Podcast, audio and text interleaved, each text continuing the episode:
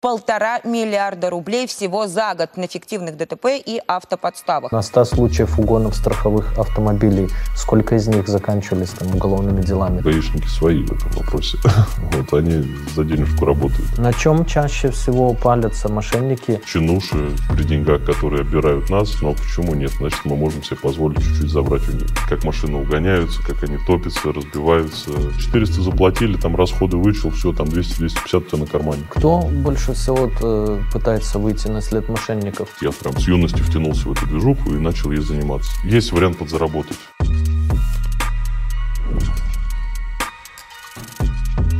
Друзья, привет! Новый выпуск. Сегодня страховое мошенничество, ОСАГО, КАСКО. И вот прям как сам гость выпуска писал о себе. Много схем, историй жизни, уголовное дело по 159, часть 5. Более 10 лет занимался мошенничеством в сфере страховых компаний, ОСАГО и КАСКО в основном. Поэтому все автолюбители сюда. Я одно тоже, тоже знал, сейчас поведаю. Могу поведать схемы, много интересных историй случаев. В 2020 году осудили из-за этого. Ну, как-то, учитывая 2023, ты достаточно легко отделался. Да, совершенно верно. Как ты вообще попал в эту сферу? И что она из себя представляет?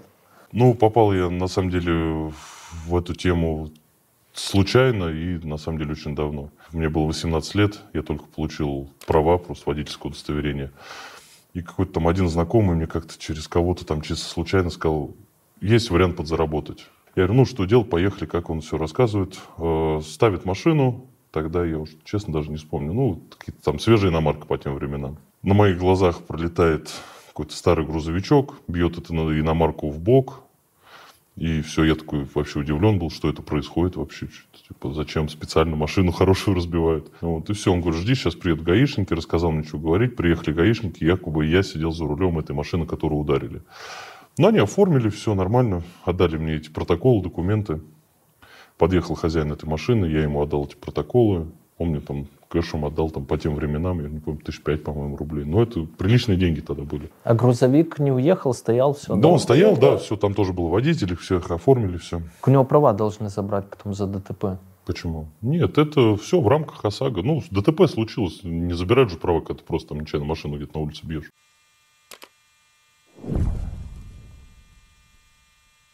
Вечная проблема тех, кто занимается арбитражем трафика, это поиск решений для оплаты рекламы в различных источниках. Так как карточки постоянно блокируются, бины не пропускают, что приводит к сильным простоям в работе и потере денег. Решить эту проблему вы можете с сервисом AnyBill, который предоставляет возможность выпуска карт для оплаты рекламы в различных интернет-источниках. В открытые продажи компания вышла в этом году, а до этого работала в закрытом режиме только с топами рынка. AnyBill использует у себя надежные бины Великобритании, которые постоянно обновляются, что продлевает жизнь этим картам и понижает риск возникновения банов по причине платежной информации. По результатам тестов эти карты гораздо реже уходят в бан, если сравнивать их с какими-то другими платежками. Помимо этого, условия для работы максимально комфортные. Выпуск, обслуживание и закрытие карт абсолютно бесплатные. Первое пополнение тоже бесплатное. Минимальный депозит всего 50 долларов, а при регистрации не требуется подтверждение по паспорту либо KSC,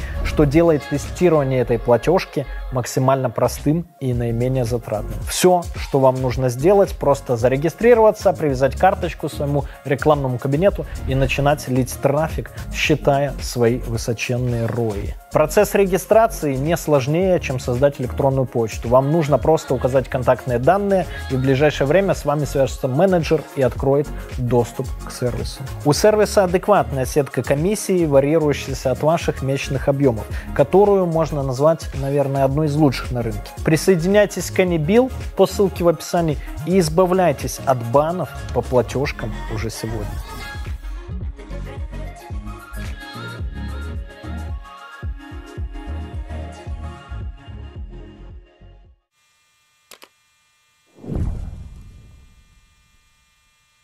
У меня в Беларуси забирали права, я попал в ДТП по вине дорожников. Угу. И я двигался в рамках разрешенной скорости, там, до, ну, 90, да, по знаку, у меня написано в протоколе там 90, но у меня забрали права с формулировкой, что в это время был туман, а тумана не было, но они метеосводки запросили. В это время был туман, плохая видимость, и я неверно выбрал скорость движения. Представляешь, хотя я ехал в рамках разрешенного. Вот ДТП, я чуть выжил в этом ДТП, по сути, ну, пострадавшая сторона, считай, из-за дорожников.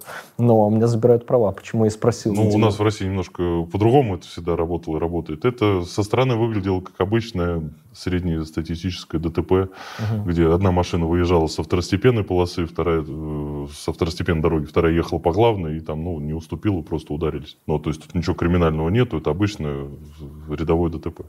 Вот. Меня на тот момент удивило, что это вообще такое, и почему мне еще за это денег дали, типа, зачем вообще, что, как. Потом с этим товарищем начал общаться плотнее, так скажем, ближе и ближе, начал периодически вот у него выезжать как водитель на таких ДТП. Ну, легкие, халявные бабки, что нет, типа, все круто. Но, ну, потом я понял схему, уже начал тоже узнавать, интересоваться, как это все выглядит. Ну и понял, что просто машина бьется для получения страховой выплаты. То есть одна и та же машина там по 10 раз, там, то есть то время это было вообще там еще ОСАГО тогда, по-моему, платили 120 тысяч рублей. Можно было купить машину, условно скажем, там за 300 тысяч рублей и 10 раз по 120 с нее получить. И при этом, значит, там получаешь 120, за 20 ее чинишь, ну там на расходы еще у тебя там 15 уходит там на гаишников, на виновников, на все это. Но не подозрительно было для тех же страховых и так далее, что ты вот такой нефартовый водитель, что на разных тачках, допустим, или на одной и той же 20 раз попал в ДТП. Слушай, ну в то время это было довольно-таки... Ну, никто на это не обращал внимания, скажем так. То есть это все проходило довольно-таки легко. Страховые не обращали внимания, платили, на самом деле, неплохо. Но это такой-то середина нулевых. По ОСАГО его там по факту только ввели тогда в обязаловку ОСАГО, когда сделали, что обязательно. Вот, и поэтому мало кто обращал внимание, люди тогда не понимали, что на этом можно зарабатывать, а вот самые ушлые тогда начинали как раз на этом зарабатывать. Ну, я, наверное, в числе таких, которые вот вовремя втянулся. То есть я прям с юности втянулся в эту движуху и начал ей заниматься. Потом это уже переросло в то, что там собрал, купил там свою машину какую-то. Я уже понимал, какие, за какие машины платят, за какие нет. Ну, вот, а за какие они платят? Так скажем, за «Жигули» тебе там ничего не заплатят, потому что mm. они дешевые. платят за машины, на которые тяжело найти запчасти, на которые дорого стоят запчасти. Это старые японцы, старые немцы, премиальные машины, опять же, там премиальные немцы, премиальные японские машины. По факту там, ну, условно, скажем, пример какой-нибудь там Toyota Mark II, обычно там атмосферный, его можно было там недорого купить. Праворульный вот. еще. Праворульный, да, да, да. Ну, вот, а запчасти по закону Э, страховой компании тебе, когда рассчитывает, она тебе обязана поставить там, ну, выплатить стоимость там новых запчастей оригинальных. К примеру, там на вот эту Mark II, к примеру, там, там одна фара могла там каких-нибудь абсурдных там стоить там 500 тысяч рублей по вот именно базовому ТРСА. Э, в то время, когда по факту она там 5 тысяч рублей на разборке стоила. То есть вот доходило вот реально до абсурда. Конечно, со временем это все менялось, эти все цены пересматривались. Сейчас, скажем так, гайки закрутили очень сильно. Ну, вот я на самом деле уже ну, пару лет, наверное, не занимаюсь этим, уже полностью отошел от этого. Ну, вот. Но за эти 10 лет, конечно, опыта набрался бешеное количество. Узнал, что такое ОСАГО, что такое каска, как машины угоняются, как они топятся, разбиваются, как они просто бьются.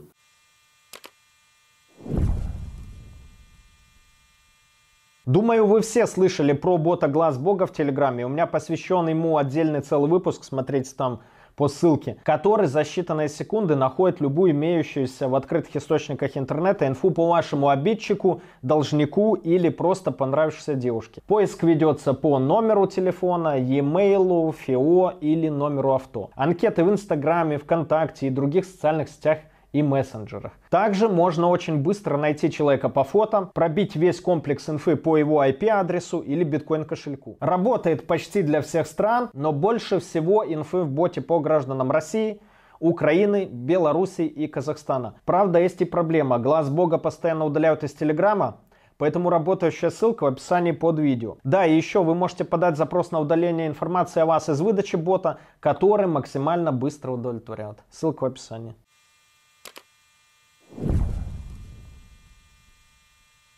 Ну, с ДТП понятно, вот и ОСАГО, да, то есть, а вот ты сказал, сейчас стопятся, там, угоняются, вот про это интереснее, мне кажется. Ну, смотрите, одна из самых, там, так скажем, простых схем, которая работала там еще буквально там 3-5 лет назад. Новая машина, автосалон, к примеру, автомобиль Lexus Toyota, там какой-нибудь Крузак 200, там Lexus 570, Camry. Ну, хорошие машины свежие. На, к примеру, нового берется лизинг, выгоняется новая машина. Эта машина обязательно по условиям лизинга в каско. Это, ну, обязательно условие лизинговой компании. Человек ездит, ну, представитель там этой фирмы Ошки, к примеру, он на ней ездит на этой машине там месяц, два, три, там полгода, потихонечку платится там лизинг, каждый месяц там платеж делают. Ну и в один прекрасный момент он выходит, его машины нет, ее угнали. Ну, он, естественно, пишет заявление в полицию о том, что машина угнана, полиция пытается найти эту машину. Машина не находится, полиция дает постановление о том, что дело закрывается, то, что, ну, все, машина не нашлась. После того, как полиция выдает постановление, страховая компания по каско выплачивает лизинговая компания. Все. Машина где? Машина в плюсе у того человека, у кого она уехала. Вот. По факту, как это на самом деле работало. Казахстан, Беларусь очень активно, но в основном Казахстан, скупали такие машины.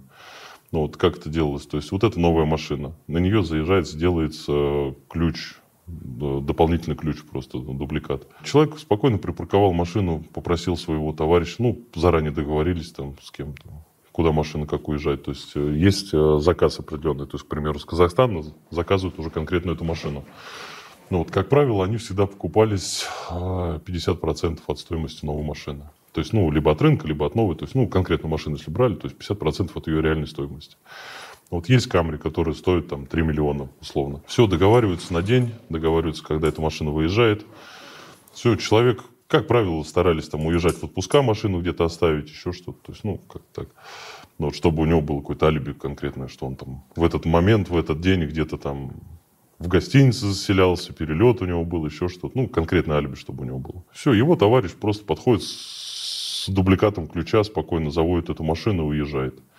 Ну, вот, за... Э, уезжает куда? Уезжает э, в сторону границы, доезжает до границы с Казахстаном, там передают машину, ему кэшем передают, если машина стоит, к примеру, три, ему кэшем полторы передают, он отдает этот ключ, машина пересекает так границу. Так а как он через границу переедет? А это уже вопрос казахов, они там сами делали документы, уже через границу сами перевозили машину. Все, машина уехала за границу, ее уже нету. Человек возвращается с отпуска, видит, что машины нету идет, пишет заявление в полицию. В полиции смотрят по камерам, да, действительно, вот, пожалуйста, подошел человек, сел, завел, уехал. Они смотрят по крисам, по камерам, машина вот до границы доехала, все, дальше она пропала. Все, они дальше, вот, э, обычно бюрократия, формальности, они ждут просто срок, ну, у них есть разыскные мероприятия, срок, то есть и, ну, когда, э, момент, когда они выдают отказ, то есть я уже сейчас честно могу, не помню, там, по-моему, два месяца у них идет. Ну, это уже формальность, ну, потому что все знают, что машина уже Да, уехала. все знают, что она за границей, все, ее ты никак не найдешь, и у нашей страны нет таких отношений, чтобы где там в Казахстане, в Беларуси, к примеру, эти машины искать. Спокойно все, машина выехала, человек спокойно ходит, ждет. Прошло два месяца, полиция выдает отказ, с этим отказом он идет в страховую компанию. Страховая компания в лизинг выплачивает. Все, человек не должен ничего в лизинг, все закрыто, пожалуйста, за машину кэш у него на кармане. Все, это вот одна из схем.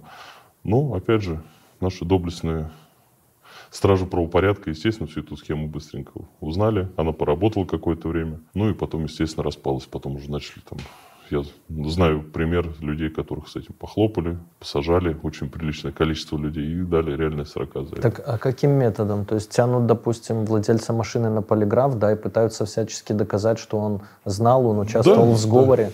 Да. да. Схем э, доказать то, что он это сделал, на самом деле множество. Начиная от того, что просто крепить и прессовать, заканчивая тем, что у нас, к примеру, город небольшой, кто на этот Lexus там условно может прошить ключ, тоже там найти не проблема. Ну, к примеру, находили там через ключи. Опять же, камеры могли найти нижнего. Многие прокалывались на том, что э, в роли вот этих перегонщиков тот, кто вот увозил машину, брали таких, ну, знакомых. Таких, да даже не тоже знакомых, каких-нибудь маргиналов, знаешь, там, каких наркоманов, там, что им там 10 тысяч рублей дал, дал ключ, сказал, вот ты вот здесь ее завел, он туда доехал, он там человеку отдал. Вот, ну, условно. Но вот где-то он там на камеру попал, там без маски ходили, там прочие телефоны, биллинги, то есть, ну, когда, когда им надо поработать, они умеют работать, на самом угу. деле, и умеют находить. Ну а если оценить, допустим, на 100 случаев угонов страховых автомобилей, сколько из них заканчивались там уголовными делами, к примеру? Ну вот 100 конкретно случаев мошенничества там. Слушай, да и я на этот вопрос не могу ответить, потому что на самом деле машины и, и реально угоняются под разборы, под там, различные там, цели, под двойники, под доноров, там, под документы. Здесь сложно на этот вопрос ответить. Ну, угонялись приличное количество, но в основном это лизинговые машины. Потому что лизинг ОСАГО, у лизинг КАСКО это, это рабочая схема, она очень долго работала. Потом либо другой вариант насчет э, поджечь, утопить и прочее. Есть автомобиль, ну, условно, там, скажем, какой-нибудь BMW, то же самое, там, какая-нибудь там Камри. Забираешь, ездишь на этой машине, у нее там, к примеру, начинаются какие-то проблемы мотор у нее начинает там дымить, еще что-то. Ну, ресурс свой выкатывает, то есть пробег большой, еще что-то. Чтобы не чинить эту машину, то есть у нее рынок реально дешевый становится, то есть с дефектами, так скажем. Вот рынок дешевый. Проще поджечь эту машину и получить по каско денег за нее. Каска выплатит тебе рыночную стоимость, хотя у тебя машина по факту там до этого пожара стоила дешевле рынка. Но вот либо другой вариант э, переодеть, раздеть называется так. То есть ты берешь хорошую машину исправную, и где-то, к примеру, ну, берешь какую-то неисправную, с каким-то там рваным салоном, стучащим мотором, ну, какую-то прям вот плохую. И все, ты просто все эти плохие запчасти переставляешь в свою машину, топишь ее в реке, либо поджигаешь. Вот, и все, у тебя на выхлопе остаются хорошие запчасти, которые стоят прилично денег, и при этом тебе еще страховая за нее платит. Но это такие схемы, они на самом деле более прибыльные, но они более рисковые. На самом деле я все-таки больше занимался а, именно по ОСАГО, вот по ОСАГО это самое мое вот основное было направление. Там суммы меньше, рисков меньше, и это все на самом деле ну, гораздо проще работало. А кто больше всего э, пытается выйти на след мошенников? Э, сотрудники службы безопасности страховой, либо все-таки копы? То есть, мне кажется, копов, если они не заинтересуют, то ничего не срастется. Совершенно верно. Копам, в принципе, вообще на это нет никакого дела до этого. По крайней мере, не было очень долгое время. Сотрудники безопасности страховых компаний – это, как правило, бывшие копы. И их очень хорошо мотивирует руководство на раскрытие случаев мошенничества хорошими премиями, хорошими там какими-то там благами, скажем так. вот. Поэтому они хорошо работали, копали. Конкретно даже вот по моему случаю, мы сейчас вот к нему чуть позже подойдем, у меня сотрудники служб безопасности страховой компании собрали полно, полноценное дело и передали уже готовый материал копам, понимаешь, типа вот, работайте. Вообще по ОСАГО интересно было работать, ну, не знаю, какой там из схем по поводу вот э, переодевания, наверное, машины, это, наверное, одна из самых распространенных схем была. Конечно, очень сильно испортила рынок и вообще всю картину автотека, когда вот появилась. Потому что когда все данные по ДТП начали попадать в общие базы, это вот, наверное, в 2017 году, по-моему, или 16 или 17 год, а ввели, когда вот в ГАИ появился вот учет, когда можно было смотреть, что на машине были ДТП. То есть вот по, на сайте ГИБДД появилась такая услуга, как вот узнать, что на машине ДТП был. Но вот до этого, конечно, было вообще круто. Я знаю случаи, когда там реально одна машина там по 50 раз заходила в страховую, там вообще не было никаких проблем. вот никто об этом не знал. Вот и самое, что интересно, на выхлопе это еще машина и продавалась, как не битая, не крашеная, потому что она по факту, э, реально ее все, там, кузовня была живая, то есть не битая. Это выглядело, ну, условно, покупаешь Audi A6, к примеру, там, C7 кузов. У нее есть комплектации там с LED-оптикой, она сама по себе алюминиевая, то есть алюминиевые запчасти, они не подлежат ремонту, только замене, то есть в случае повреждения. То есть именно это есть вот методика расчета РСА, и у них есть ремвоздействие. А алюминиевые запчасти автомобиля, они не подлежат ремонту, то есть там только замена. Замена, к примеру, там крыла из-за какой-то царапины, это ну, приличных денег стоит. Какая-нибудь там LED-оптика, к примеру, стоит там 130-140 тысяч там за одна фара. Это вообще нормально. Ну, я вот. 7 в D2 лобовик менял 2000 евро. Да, пожалуйста, вот я об этом говорю. Покупаешь себе такую Audi. Дальше мониторишь Авито, различные площадки, смотришь продажу бушных запчастей, желательно битых. Либо битых, либо с каким-то там с разборок, ну, по дешевке. Покупаешь себе эти запчасти, раздеваешь свою машину. То есть откручиваешь с нее двери, крылья, капот, фары, бампер. То есть свое родное, все железо с машины снимаешь. Ставишь все купленное на разборке за копейки, какое-нибудь подмятое, гнилое, неважно, там, с какими-то дефектами, то есть, который ты реально купил за копейки. Все ставишь, ну, если это там другого цвета, естественно, можно это как-то освежить, покрасить, там тоже это очень дешево, там чуть ли не валиком, как говорится, ну, лишь бы это визуально выглядело целостно. Чтобы гаишник сразу не спалил. Ты с этим по-другому, если тебе расскажу, как это оформляется. Гаишнику тут и не надо палить, как бы гаишники свои в этом вопросе. Вот они за денежку работают. На холодную это тоже очень тяжело все. Переодел ты машину, ну, это так называется переодел, то есть поставил на нее вот эти вот плохие запчасти. Все, имитируешь ДТП. Ну, можно, опять же, на холодную. Ну, как правило, я не приверженник этого был. Я всегда говорил про то, что надо работать честно. Все хотят кушать, и гаишники в том числе. Так гораздо спокойнее и безопаснее, когда у тебя все, так скажем, все свои, все у тебя гладко и аккуратно. Это все, это безопаснее реально и правильнее. У меня были Mercedes S-класса, там различные GL, BMW семерки. У нас очень большое число отказов по страховым выплатам. Любой нормальный опер, он все прекрасно знает, все движения, кто чем как занимается. Заходил просто за раз, заносил там по 5 там ДТП, знаешь, там просто ему он там их рассматривал, подписывал, там они пролетали вообще там на ура.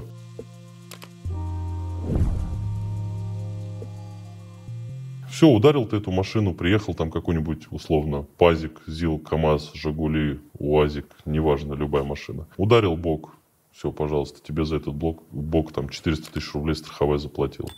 Но из этих 400 мы минусуем расходы на оформление, там, на вот эти запчасти, там, условно, ну, 150 тысяч рублей. Из них еще там 1050 ты отдаешь э, челу в страховой, который тебе смотрит машину, протаскивает твое дело. То есть они закрывают глаза, они же увидят, понимают, что эти запчасти там левые явно не с этой тачки.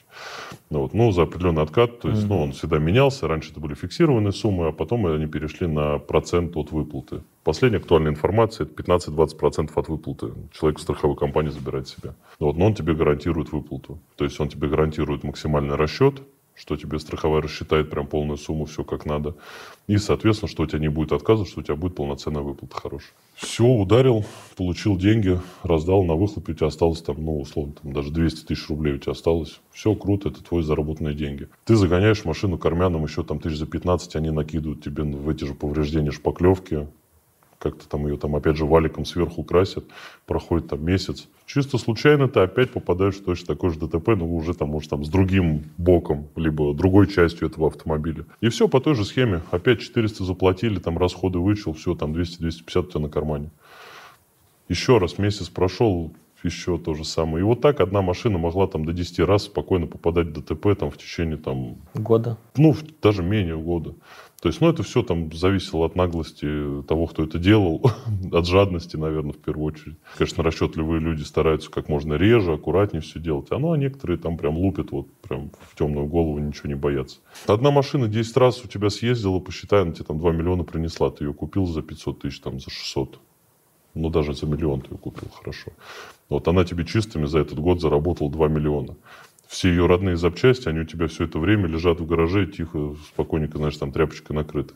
Машина свой ресурс отработала, скажем так, вот по ДТП. Обратно одеваешь ее все родные запчасти, и получается, что на выходе у тебя по базе есть 10 ДТП на ней, а по факту у тебя машина целая. То есть не у тебя бита, не крашена. Не бита, не крашена. У тебя все родные запчасти, она в родной краске, она целая абсолютно. Тебе любой там подборщик приедет там, с любым толщиномером, uh-huh. она все в заводе, вся машина. И вот это как раз вопрос, то, что автотека испортила.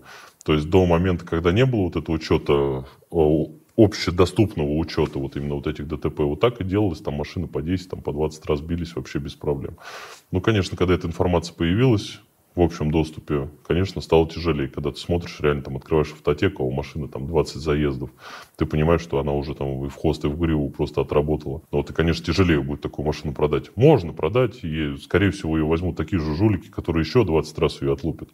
Вот. Но это вопрос цены, тебе ее тяжелее будет продать, и ты ее дешевле продашь. Ну, просто а... самому ездить, например, там, да родственникам. С... Нет смысла. И так все родственники уже ездят на таких машинах, а. понимаешь, ты и так с ними работаешь, они всегда меняются, кружатся, эти машины всегда Кстати, меняются. пробить любую тачку, вот и на ДТП в том числе, вы можете в глазе Бога, боте, с нашим замечательным, ссылка в описании. Кстати, хочу тоже, кстати, одно отступление сделать по поводу глаза Бога. На самом деле очень полезный вообще полезный бот. Я им реально пользуюсь очень часто. Ну, я каждый себе... день.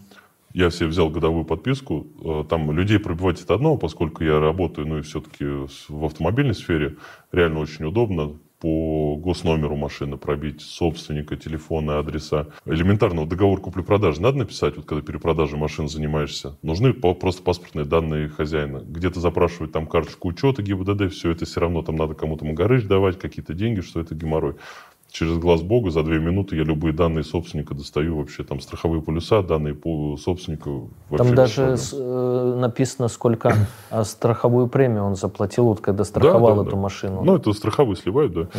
Ну, короче, к тому, что это реально удобно, бесплатно, и если уметь правильно пользоваться, глаз богу, это реально очень хороший инструмент, который по жизни помогает прям очень хорошо. Он мне прям облегчил сейчас жизнь. Вот прям, честно говорю, серьезно, реально хорошая вещь. А я напоминаю, что спонсор выпуска нашего сегодняшнего не Ингосстрах, упаси боже, а Битпапа, все те же наши друзья, был в Телеграме, где можно купить, продать крипту, не выходя прямо из телеги, можно ей успешно поторговать, там большие достаточно зазоры. Ссылки в описании.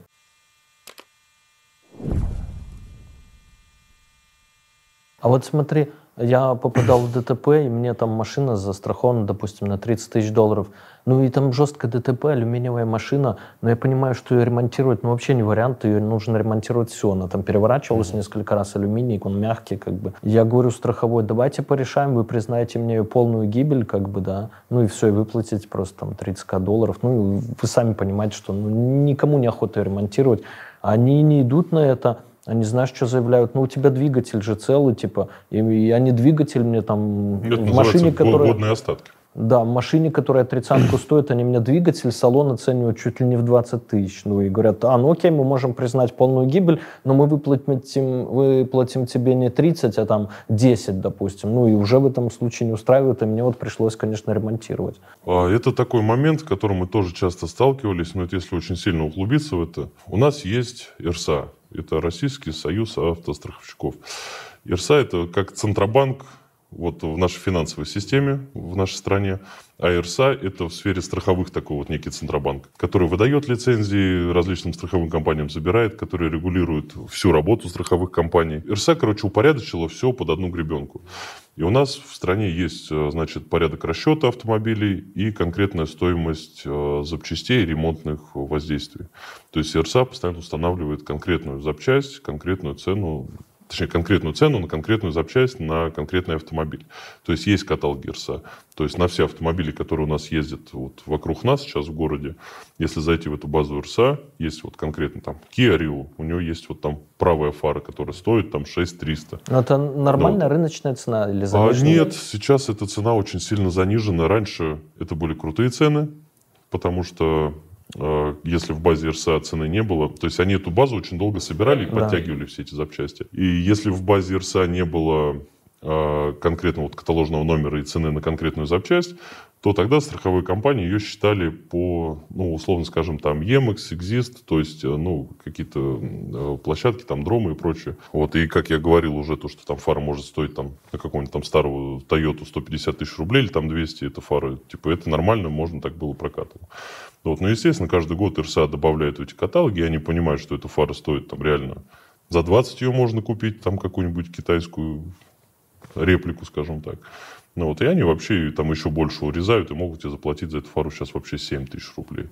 Ну, Вот, еще то есть они может быть- добавляют вот эти э, цены в каталоге, каждый год обновляют их. Еще может быть момент э, не из-за этого, а еще из-за курса. Знаешь, они внесли образно там э, 5 тысяч рублей, допустим, год назад, к примеру. Тогда это было 100 долларов, а сейчас это там, не знаю, 20, э, 50 долларов, да, в два раза меньше. Курс уже почти 100 на сегодняшний день. Ку- Курс влияет очень сильно. И э, само вот РСА, оно на самом деле все-таки делает все для того, чтобы страховые компании зарабатывали, а люди нет.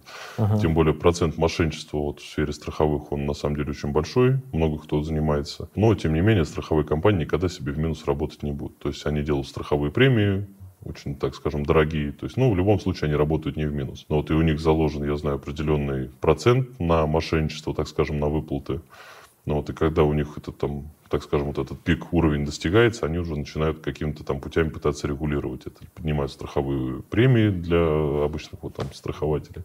Вот, либо там начинают урезать где-то. То есть они с нашей властью, конечно, очень сильно э, сотрудничают и договариваются, конечно, Не знаю, насколько правда нет, бытует такое мнение, что там страховые компании там раз в год э, заносят определенные суммы там куда-то свыше, так скажем, чтобы им там делали вот различные поблажки, чтобы ужесточали законы, чтобы поднимали, чтобы это все на государственном уровне в их пользу все работало. Они Вот. по всему миру очень богатые, прям очень. У них и отдельные налоги там со страховой Да. деятельности. И у них, я, я читал такие фонды, там у некоторых там миллиарды долларов у западных вот на счетах собираются, просто вот лежат кэшем, они даже не знают, куда их девать на самом деле. А есть страховые, которые банкротятся все-таки. И у нас, кстати, в России тоже очень распространено. Есть такие страховые, которые там год, два, три работают, потом банкротятся. Но вот это тоже отдельная история, очень интересная, которая тоже нам помогает зарабатывать. Безопаснее, как мы уже поняли, это ОСАГО, там на небольшие суммы долбить этот э, бедненький автомобиль там до скончания веков, да, но прибыльнее каска, естественно, ну и, наверное, опаснее. Да, каска прибыльнее, оно в разы прибыльнее, конечно, там суммы совершенно другие, но оно гораздо опаснее, потому что там надо все делать четко. Все это сложно, на самом деле. Это раньше были времена, когда ты там мог, грубо говоря, выйти там с рогатки себе там стекло разбить, там позвонить участковому, он придет, тебе напишет, и тебе там, ты пойдешь, тебе на следующий день там денег заплатит, условно. Там. Или это стекло поменяют. Сейчас, конечно, чтобы тебе реально поменяли стекло, тебе надо 7 кругов ада пройти. Ну, то есть это все тяжелее, ну, тяжело с каждым годом, все тяжелее и тяжелее становится. И вводят различные, у нас есть э, франшизные каски и прочее, то есть, чтобы получить выплату по каске, ты должен определенную сумму заплатить. Ну, вот, ну поэтому все это зажимает. Вот я все-таки, наверное, хотел больше рассказать именно вот про сами схемы, как они все-таки работают. Но это очень интересно, если в это углубиться. Просто я очень много лет этим прожил, вот, и со стороны это все выглядело, конечно, ну, очень необычно. Когда образно там все мои соседи, там мои друзья, товарищи удивлялись, потому что я уже там где-то ну, лет, наверное, с 25 уже плотно ездил на премиальных машинах такого, ну, премиального сегмента. То есть у меня были Mercedes S-класса, там различные GL, BMW семерки и, ну, довольно-таки свежие машины, там Audi A6, там, ну, такие прям серьезные сегменты, все удивлялись, откуда у тебя деньги. То есть вроде обычный пацан, ничего там, родители не богатые, ничем таким крутым не занимается, нет никаких бизнесов таких, типа, чем ты занимаешься? Всегда такие говорили, что-то там, типа, что-то там мутное, там явно Наркоторговец. Да, какой-то наркоторговец или еще что-то. Ну, вот, а я вот как раз вот к наркотикам вообще всегда прям, ну, категорически против был. Ни в каком виде их не приветствовал, не пробовал. Ну, как-то вот у меня так по жизни сложилось, я против наркотиков. А вот в мошенничестве я себя нашел вот в таком. Ну, опять же, это мошенничество, я считаю, я, наверное, оправдывал себя и до сих пор оправдываю, потому что я все-таки считаю, что я не у человека из кармана эти деньги воровал. Я отбирал или где-то там э, у бабушек, понимаешь, там где-то это, с, с карт деньги списывал там или там что-то. Ну, вот, а это все-таки такая около государственной структуры, такие чинуши, чиновники при деньгах, которые обирают нас. Но почему нет? Значит, мы можем себе позволить чуть-чуть забрать у них. Это просто снизил ну, градус ответственности чуть-чуть. Слушай, ну, наверное, наверное, я не спорю. Ну, ну оправдание можем найти любому нашему поступку практически, мне кажется. Ну, может быть. Но, тем не менее, это моя позиция. То есть я на этом так вот убежден. То, что, ну, к примеру, я говорю, там для меня западло, к примеру, там у бабушки там украсть денег или перевести. То есть, ну, опять же, я твой канал смотрю, то есть я знаю, как это все работает. И сам с этим сколько раз сталкивался. Там нет, нет, мне там через день самому звонят, там давайте переведем деньги там на какой-нибудь защищенный счет или еще что-то. Вот я это все прекрасно понимаю. Ну, вот такие вещи для меня, как бы, ну, они, наверное, все-таки неприемлемы, когда там с обычных работяг где-то их обирать, еще и что А здесь все-таки, ну, более-менее такая, так скажем, окололегальная схема, где я да, то есть я понимаю, то есть я сам как автолюбитель, как автомобилист, постоянно себе делаю страховку, то есть на машину ОСАГО, КАСКО, там различные. Ну, ОСАГО ты обязан ну, сделать. Да, ОСАГО, да, обязан делать там при переоформлении машины, как угодно, то есть ну, ты его обязан постоянно делать и ездить с ОСАГО. КАСКО при покупке новых машин. И каждый год я вижу, насколько сильно поднимаются коэффициенты, страховые премии. У меня мои там э, родственники, родители, друзья всегда делают каждый год страховки. Я вижу, какие деньги они за это платят. Отчасти, наверное, я понимаю, что может быть из-за меня все-таки тоже, в том числе этого страховая премия может подниматься, потому что вот этот процент э, мошенничества я все-таки с страховой забираю, они могут из-за этого поднимать. 5-6% вот. процентов я в среднем отдавала стоимости нового автомобиля за каска. И, в принципе, никогда до, не пожалел. До 10, по до 13 процентов. Ну, с молодых водителей, особенно с небольшим стажем, больше берут, естественно. Ну, за ОСАГО, каска там. Потом они смотрят историю, попадал ли ты в ДТП, сколько у тебя безаварийный стаж. Ну, это есть КБМ, и он э, определенный коэффициент, вот КБМ рассчитывается как раз. И я ни разу не пожалел, потому что я очень быстро езжу, я постоянно бил эти тачки, понимаешь, и там, ну, а я заплатил, вот там, допустим, 5000 э, евро, а ударил ее на 7 или на 20, вот как с Audi у меня было. То есть, ну, всегда я оказывался в плюсе в конечном плюсе, счете, это раз. То есть чисто, ну, меркантильно, да. А второй немаловажный момент – это спокойствие. То есть я ее кинул где угодно, на охраняемой, неохраняемой, мне пофиг стоянки, я не волнуюсь, угонят у меня тачку там за 50-100 тысяч долларов или нет. И вот это вот спокойствие, наверное, оно, ну, стоит тех денег, которые там 5 тех же процентов, которые ты за год за нее заплатишь.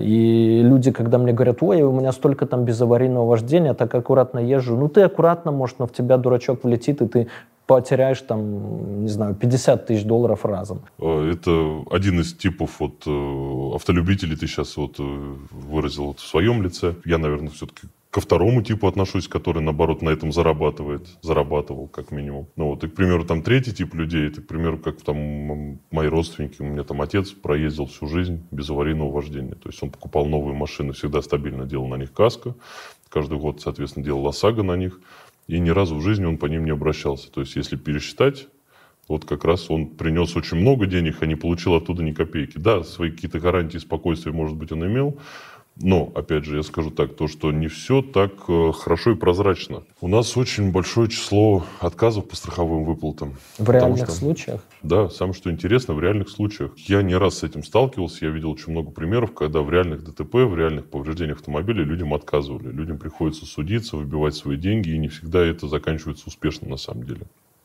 Это вот такая вот э, плохая сторона вот этой бюрократической медали. Наверное, ну, например, какие случаи? Например, случай, самые вот обычные рядовые ДТП в городе. Попадает человек, то есть у страховой, э, ну сейчас, конечно, это немножко тоже регулируется, но буквально там еще пару лет назад это очень было распространено. Страховые себе ищут э, всегда лазейки и официальные поводы для того, чтобы отказать в получении страховой выплаты. А, типа ты был не пристегнут, да, образно? А, ну нет, это немножко не так работает. А, именно бюрократические моменты. То есть для, для того, чтобы получить страховую выплату, ты должен предоставить там определенный пакет документов. У тебя есть определенный срок для того, чтобы подать эти документы. То есть вот с момента ДТП у тебя есть там, ну сейчас вот я просто уже последние пару лет не занимаюсь, там что-то, по-моему, изменилось.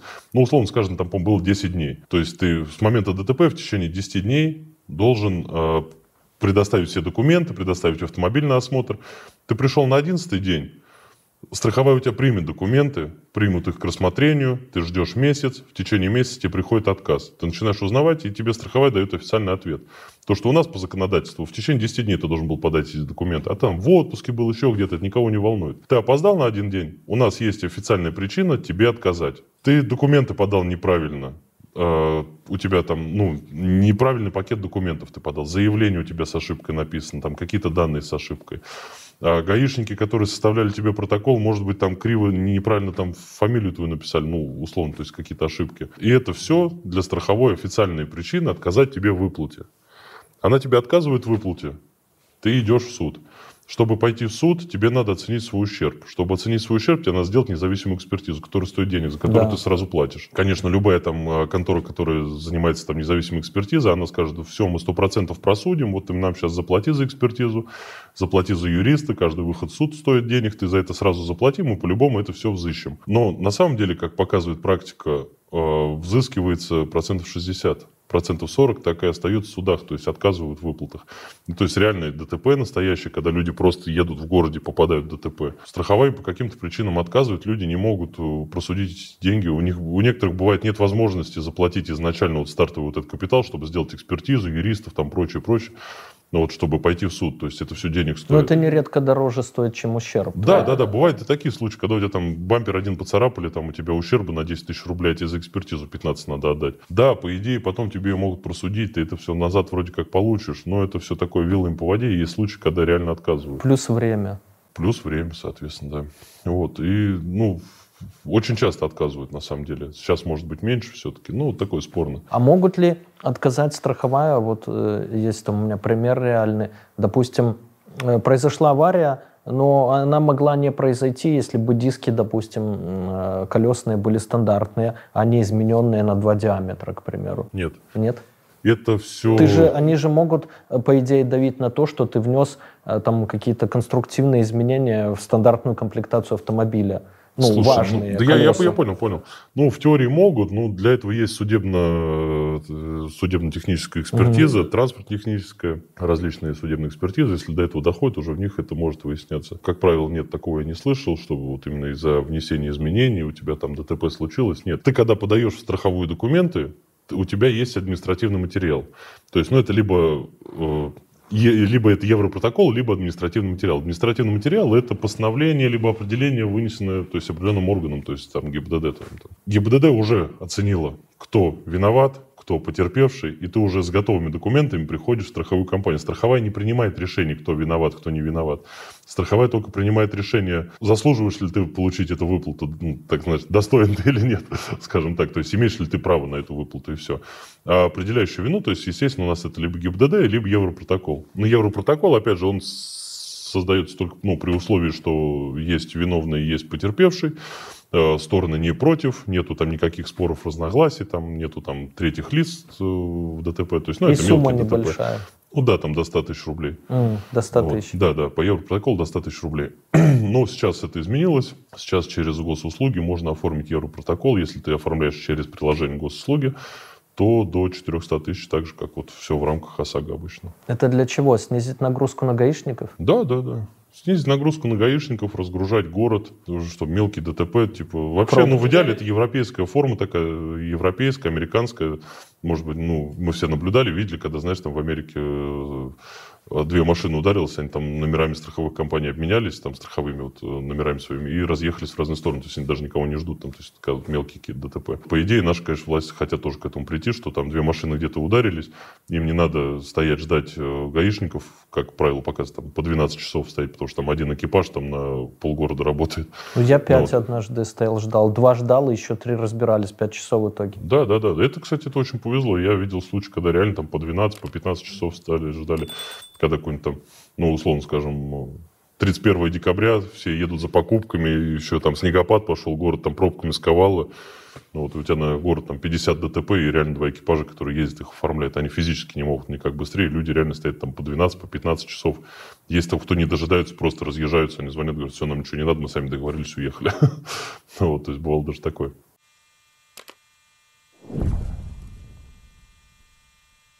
На чем чаще всего палятся мошенники? Потому что вот у нас случай в Беларуси был Калина, такой певец шансонье, там вроде как там Мерседес угнал у себя, там показка у него была, ну, С-класс какой-то там в те времена, еще 220 это сколько там тысяч долларов было, ну, 1100, допустим. Прокатило вроде как, потом на второй попытке то ли угнал, то ли сжег уже, ну, что-то такое, его словили. Ну, вот здесь очевидный случай повторность, наверное, да, ну, как бы наглость, жадность вот сыграла злую шутку. А вообще на чем чаще всего? Разные вещи. То есть, смотри, тут вопрос заинтересованности полиции. То есть, есть, к примеру, РЧ там, которые вот начинают заниматься, то есть им приходят. Они не трогают до определенного момента, пока им это не интересно. Когда им сверху по шапке прилетает о том, что у вас вот тут в вашем регионе там уровень вот там мошенничества, вот именно вот там в сфере страховой компании, он уже тут вот, вот зашкаливает, надо бы его чуть-чуть подубрать. Но вот ребята начинают работать. Они все прекрасно знают, сами прекрасно понимают, что любой нормальный опер, он все прекрасно знает, все движения, кто чем как занимается. Ну вот ему стоит там пальцем свистнуть, ему там нижние придут, расклады дадут там на десятерых жуликов сразу, а ему там уже на них материал найти, собрать там всю доказуху, ну это без проблем. На самом деле это так работает. Потому что делать все гладко до такой степени, чтобы тебя не докопаться, ну это практически нереально.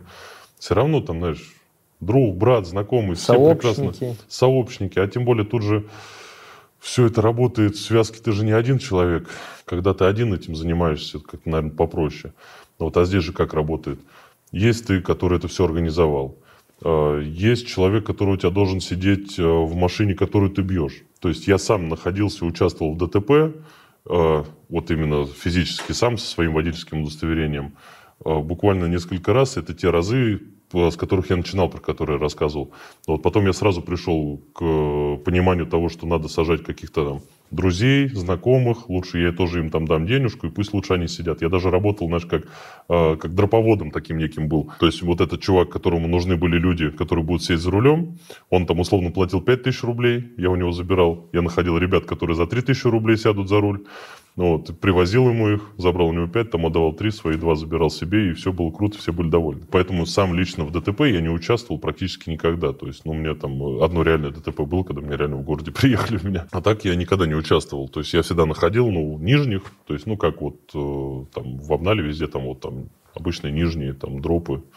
И вот то же самое, только в автомобильной теме. У вас Различные- еще, ты говоришь, и город маленький, это еще дополнительные риски. То есть Да, все друг друга знают и так далее.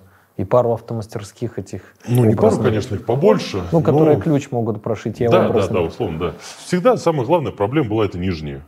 А нижние вот дро, дропы, скажем так, будем их так называть, чтобы подписчикам понятнее да, было, да. да. Вот.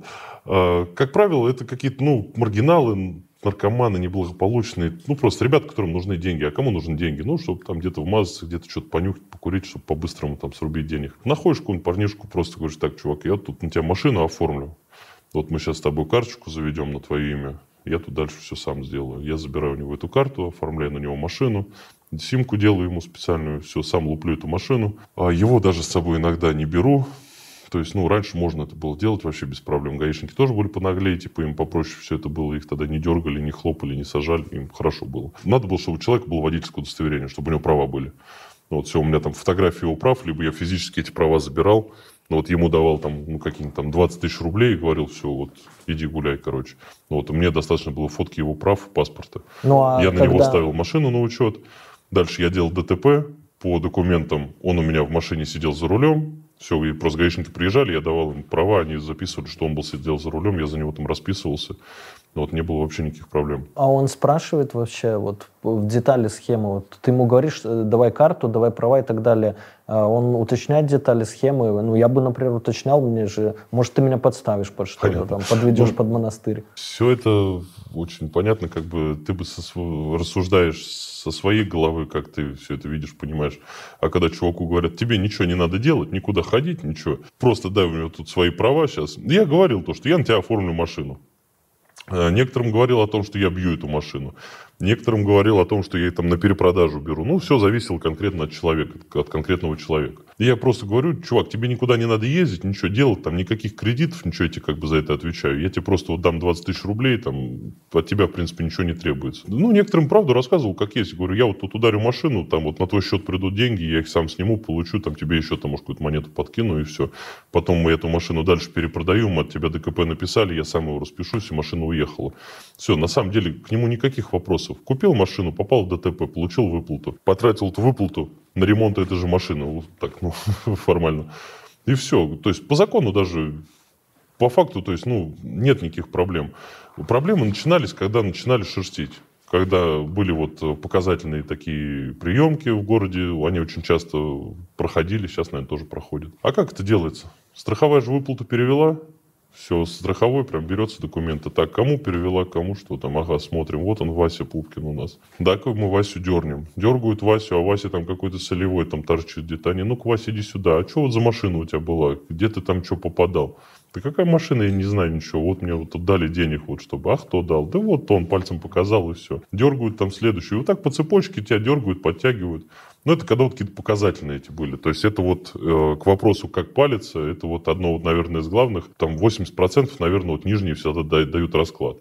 Ну, вот, либо так, э, либо очень часто оформляли, наоборот, на не маргиналов, на благополучных людей, но молодежь, студенты, девочки, мальчики, молодые, которые тоже там права только получили, которым просто тоже хочется там легких денег каких-то около легально, скажем так. То есть там не надо ни наркотой заниматься, никаким не обналом, ничего. Это довольно-таки, ну, такая безопасная схема.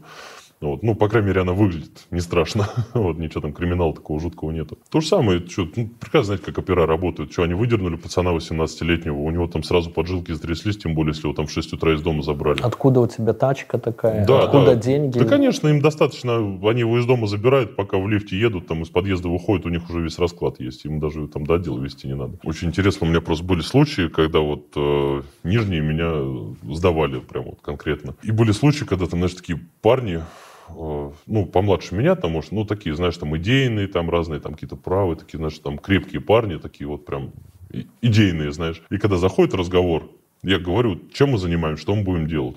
Я говорю, имею в виду, то есть я всегда уже, ну, потом, когда уже там были прецеденты, я начинал людей предупреждать о том, что имею в виду, тебе могут позвонить, тебя могут дернуть, там, пригласить, там, еще что-то. Давал конкретные инструкции, что делать. То есть тебе, если позвонят, так, ты должен сразу, сразу позвонить мне, сказать, там, я сейчас не в городе занят, еще что-то. Ну, давал конкретные инструкции, что делать, чтобы все это гладко проходило. Ты вот ты сидишь там с каким-нибудь парнем, рассказываешь, смотри, тебе вдруг могут набрать, вот так и так и так будет. Ну, он прям сидит такой, да ну что ты, я мусоров там вообще там все там, типа, знаешь, там раскидаю все, знаю ты что, я там пацан ровный, все хорошо. Ну, вот. Потом бах, прям вот так по щелчку этот ровный пацан тебе расклад дает, вот по случаю, как я говорю, когда выходит из подъезда, понимаешь. Ну, вот. А потом в какой-то ситуации там девочка, у меня просто прям конкретный случай был, там маленькая хрупкая девочка такая, знаешь, тоже 18-летняя, тоже там ее парень подтянул, кстати, не хотел ее брать, но у нее парень такой был, он там за нее бабки хавал, и такой, да, типа, на мою девочку на тоже оформи, короче, знаешь. Ну, мне, в принципе, по барабану, что, ну, я деньги плачу, они уж там сами пусть решают. Вроде девочка не против была. Но вот, ну, получилось так, что эту девочку дернули. Эта девочка знала меня, она знала весь расклад, она не сказала ни слова. Она так причесала ментов вообще просто там по красоте. Она реально говорит, да я реально в ДТП попадала. А чё, где -то? Да вот там, типа, там друг дал машину покататься. То есть она сама там догнала, что-то доработала. И, короче, она такой расклад там обалденный дала. Это вот, кстати, к примеру, когда я говорю, такие прям крутые пацаны там обсираются очень быстро, а хрупкие девочки там до последнего гнут и красивые истории придумывают. И это работает, типа, и опера даже там не могут сломать, типа, прям это работало хорошо.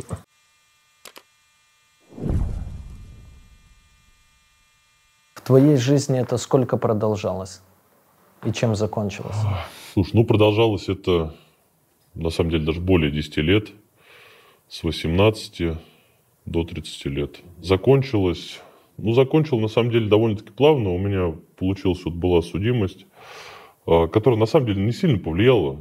Я после, во время и после этой судимости продолжал заниматься. Просто я обнаглел, скажу честно. Я начал наглеть, потому что со временем это вот, наверное, самое вот то, что опасность всего моего монолога. А, я начал э, обрастать очень хорошими связями. То есть постепенно, постепенно, постепенно а, в плане сотрудников. То есть у меня были там начальники отделов различных, там и в ГУВД, и районные отделы. То есть я со всеми прям на короткой ноге был. Я им там заносил там их откаты определенные и прочее, прочее. И как бы мы хорошо дружили, они знали там мои машины, знали, где что я как делаю. И типа даже если какие-то там вопросы у кого-то возникали, они быстренько терялись, и как бы все проходило всегда хорошо. И конкретно наступил у меня конкретный случай с одной страховой компанией. Она, представительства у нас в городе ее не было, страховой компании, она с другого города. Вот. Э, я застраховал машину, это торпеды так называемые. То есть ты берешь какую-то машину недорогую, также вот оформляешь ее на какого-то нижнего, страхуешь в определенной страховой компании, какая тебе интересна, потому что все страховые же по-разному работают. Какая-то платит лучше, с какой-то документы проще подать, какая-то там осматривает легче. То есть у каждой страховой есть свои нюансы. То есть заранее выбирать вот. нужно? Да, да, заранее выбираешь страховой, с какой тебе удобнее работать. Либо, как минимум, если у тебя есть представительство страховой компании в твоем городе, и либо что у тебя просто есть человек в этой страховой компании. Вот, и конкретно там есть у нас ингосстрах. И у меня есть человек в ингосстрахе. Естественно, я страхую все машины свои в ингосстрах, бью, все, иду уже к конкретному человеку уже с документами. Я там заходил просто за раз, заносил там по 5 там ДТП, знаешь, там просто ему он там их рассматривал, подписывал, там они пролетали вообще там на ура. Ну, вот, на самом деле хорошие деньги были, как бы хорошо работало в то время, можно этим было заниматься. Страхуешь эту торпеду, и она там 5, 7, 10 раз может, ну, по-разному там как повезет, может выезжать именно бить. То есть это та машина, которой ты причиняешь урон. То есть не которую бьешь, а которой причиняешь урон. Которую ты бьешь машину, она может быть даже не застрахована. Она может быть там по договору купли-продажи там, и прочее, прочее. Типа это не проблема, потому что ты же страхуешь свою ответственность по ОСАГО. Ну, вот, то есть всегда выплачивает виновник. Главное, чтобы у виновника была страховка. Вот это к разговору. Ты себе как как только не страхуй свою машину, но если в тебя прилетит какой-нибудь «Жигуль» на перекрестке, у которого нет страховки, у тебя будут очень большие проблемы. А, Даже... ну если бы он был застрахован, то тогда мне бы его страховая выплатила, да? Да. да. А поскольку нет, э, ну вот в Беларуси, кстати, он, у меня было такое, в меня тетка въехала, я говорю, давай там 200 долларов за бампер. Она говорит, нет. Там, кстати, смешная ситуация получилась, я сейчас расскажу, даже вспомнил. Я оставляю машину возле торгового центра на парковке, иду там с девушкой в торговый центр. Э, прихожу, получается, с этого, э, ну, там через минут 40 прихожу, у меня в заднем бампере торчит тачка, ну, боком получается, боком, вот прямо у меня BMW была, а рядом, ну, а в меня въехала какая-нибудь там, не знаю, э, там, Seat образно. И у меня, я не вижу повреждения бампера, там, ну, я понимаю, что они небольшие, там, чисто бампер, допустим. А у нее, получается, или там у него вся бочина, то есть э, два крыла и две двери, то есть вся водительская вот эта бочина, она у меня в бампере торчит, и уже заломы, видно, краска там. Я думаю, нихуя себе наглость, короче, кто-то въехал, да, Ну и просто э, съебался куда-то, все. И, а мне уже ехать надо там 9 вечера или 8 с чем-то было. Я пошел в торговый центр, погромко объявил, говорю, водитель такой-то, придите там к своему автомобилю, туда-сюда. Ну и все, два раза объявил, нету. Ну а мне что делать? Я взял гаишника, выж... Э, вызвал, ну я уже час, наверное, стоял, ждал, у меня выхода другого нету. Вызвал гаишников, приходит какая-то тетка, с ней вторая, короче, и она говорит, да вы мошенники, там, туда-сюда, вы, короче, типа, вы устроили ДТП. И на полном серьезе, ну, взрослая тетка, короче, говорю, слушай, да какой ДТП, ну, здесь же все очевидно, блядь. Моя стоит, да, а ты в меня въехала, там, давай там 200 долларов, по-моему, 200, 250, ну, какие-то там копейки. Я говорю, все, и разойдемся. Она, нет, вы мошенники, вы там все подстроили, я вас засужу, я сейчас полицию вызову, там, ну, милицию в Беларуси. Я говорю, да, расслабься, я уже вызвал, сейчас приедет. Но они, короче, через, они мне сразу сказали, что много ДТП, жди, короче. Где-то около двух часов я ждал, пока они приедут от вызова, они приехали, она вот прям все стоит, говорит, на своем, я не тут ставила машину, вы передвинули, я вообще там за полкилометра кинула, да, разгадка оказалась. Приехали гаишники, э, спрашивают у нее, ты там что с тачкой делала после ДТП? Она говорит, нет, ничего не делала. Ну, типа, с водительской стороны открыла, сумочку положила. Они говорят, ручник стоит? Нет. Передача стоит? Нет. Короче, моя тачка вот, ну, вот так вот задницей стояла, а ее стояла тоже задницей ко мне через дорожку, через ага. проезд. Но она чуть на горке. И она не поставила ни на ну, ни... Она просто. покатилась вот так, и вот так вот, получается, мне въехало. Видно, руль заблокировался, колеса чуть-чуть были повернуты, и они да, вот так и остались. и потому что гаишник говорит, ну все, типа, все зафиксировали, да, все там. И говорит, давайте толкнем. И мы, получается, не меня ни положение руля, ничего, там мужики ее толкнули вместе с гаишниками. И, и она, она вот стала, ровно да? на то место. И она говорит, о, точно, она тут и стояла. Ну и, короче, закончилось тем, мы поехали еще с этими а с гаишниками там во двор УВД разбираться, это еще три часа. Два там я потерял, еще три. И она, короче, вкуривает, что, ну, пизда, у нее не было этой ОСАГО. Она, короче, забыла проплатить страховку, uh-huh. у нее не, не было этого ОСАГО. А она еще при этом стоит, я с мусорами там в машине пишу, пишем эти документы, а она, короче, стоит, мою девушку там проклинает, там что-то, да, да чтобы ты сдохла, ну, такими какими-то жесткими uh-huh. словами. И я после этого, ну, чуть не втащил, короче, этой бабе. А, ну, и она после этого, уже после этих всех проклятий, после того, как я пять часов потерял, там, она выходит, говорит там, ну, ей, видно, сказали, тебе пизда, иди решай вопрос, ну, короче. Да, она да, выходит ко работает. мне и говорит, сколько, во сколько вы оцениваете свой ущерб? Я так посмотрела, тогда еще там мы только, в принципе, начали разбираться, два часа потеряно было. Я говорю, 2000 долларов. Она такая фыркнула и убежала, короче. А мне потом гаишники, ну, и отпустили там, ну, с ней никто. Они, короче, в приказном порядке э, говорили, давай ты с ней будешь разбираться. Нет, ты, я старший по званию. Ну, прикинь, никто не хотел с сумасшедшей связываться. И он потом уже э, бабищу отпустили, и мне такой, а что ты, типа, бампер там в 2000 долларов ценила? Я говорю, так я не бампер, два Время часа времени. Свое. Говорю, ну, час времени мой косарь стоит, как бы, ну, 2000 долларов. Ну, и все, поржали. И, получается, я, когда ездил потом возмещать ущерб за этот бампер, там долларов 300 насчитали, дали в итоге, в принципе, как я и просил. А меня отправили в какую-то контору, которая занимается случаями, то есть есть в Беларуси все-таки какая-то госорганизация, которая занимается, вот у кого не было этого САГА. А они потом в судебном как-то там режиме с нее взыскивают. Ну, вот такое было. У нас тоже, у нас очень много таких организаций. Я очень долгое время возглавлял одну из таких Даже возглавлял. компаний, да. Вот, которая как раз занималась возмещением. Ну, мы занимались именно всеми спорами с страховыми компаниями, помогали официально, легально людям просуживать страховые, получать выплаты. Потому что, ну, я в этом разбираюсь, так скажем. Вот у меня штат юристов был. Вот, друзья, продолжим в следующем выпуске. Там уже расскажем о том, кто как попался, да, и чем это все закончилось. Не переключайтесь и подписывайтесь на канал.